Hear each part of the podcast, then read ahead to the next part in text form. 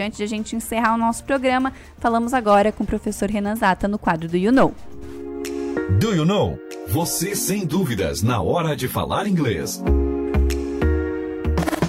Good evening, teacher. Good evening, Ia. How are you? Fine, and you? I'm good too, thank you. Is it cold today? No, it's hot. É hot que fala? very nice. It's hot, tá muito quente. Warm. Teacher. Tá morning, tá tranquilo. Mas Criciúma não tem isso, né?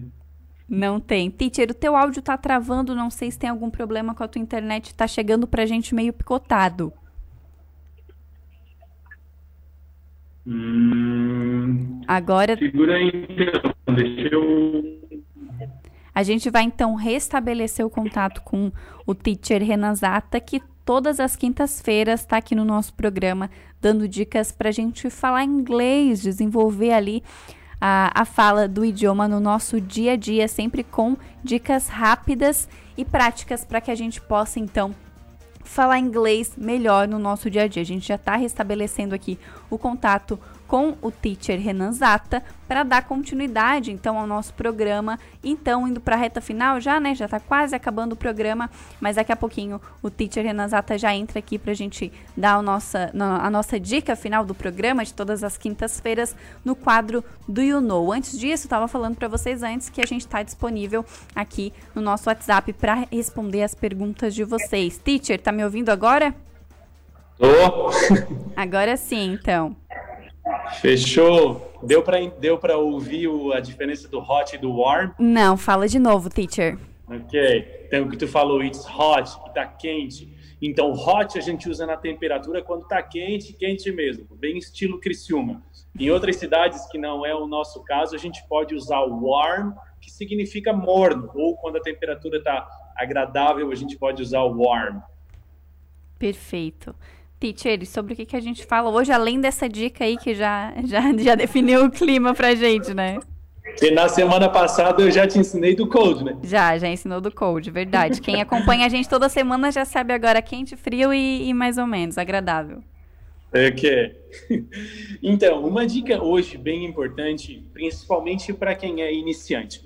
A gente aprende quando a gente principalmente começa a estudar os verbos, quando a gente usa é, a terminação do ed no fim do verbo para formar o passado e a terminação do ing para formar o ando, endo, indo, cantando, batendo, sorrindo.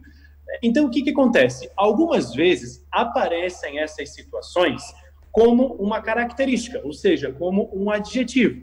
Por exemplo, se eu digo assim, I am surprised with the movie o surprised não tem nada a ver com o, o surprise, né, que é o surpreender. Eu transformo ele numa, numa característica para dizer I am surprised, eu estou surpreso. E o ing também pode ser usado para dar uma característica, porém para eu falar de uma coisa, não de um estado. Um ed, no caso, I am surprised, eu estou surpreso. I am tired, eu estou cansado. No caso do ing, a gente usa para falar de uma coisa. Um filme, por exemplo. The movie was surprising. O filme foi surpreendido, foi, foi surpreendente.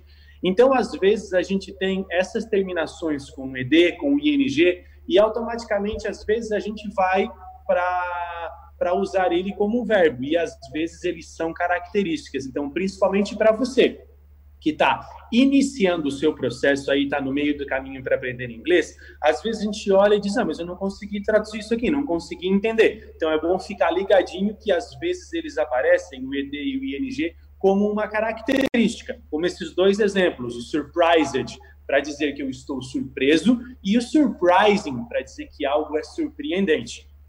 Perfeito, teacher. Deixa aqui pra gente as suas redes sociais para que os nossos ouvintes, quem está acompanhando a gente, possa continuar te mandando perguntinhas e dúvidas sobre inglês. Ok, very nice. Você pode me seguir lá no Instagram, no arroba Renan Zata com dois T's, e lá você vai encontrar o meu perfil profissional, que é english.weekend, o inglês você pode, que nessa semana, próxima semana, vai ter um vídeo todo explicadinho sobre esse tema que nós tratamos aqui hoje.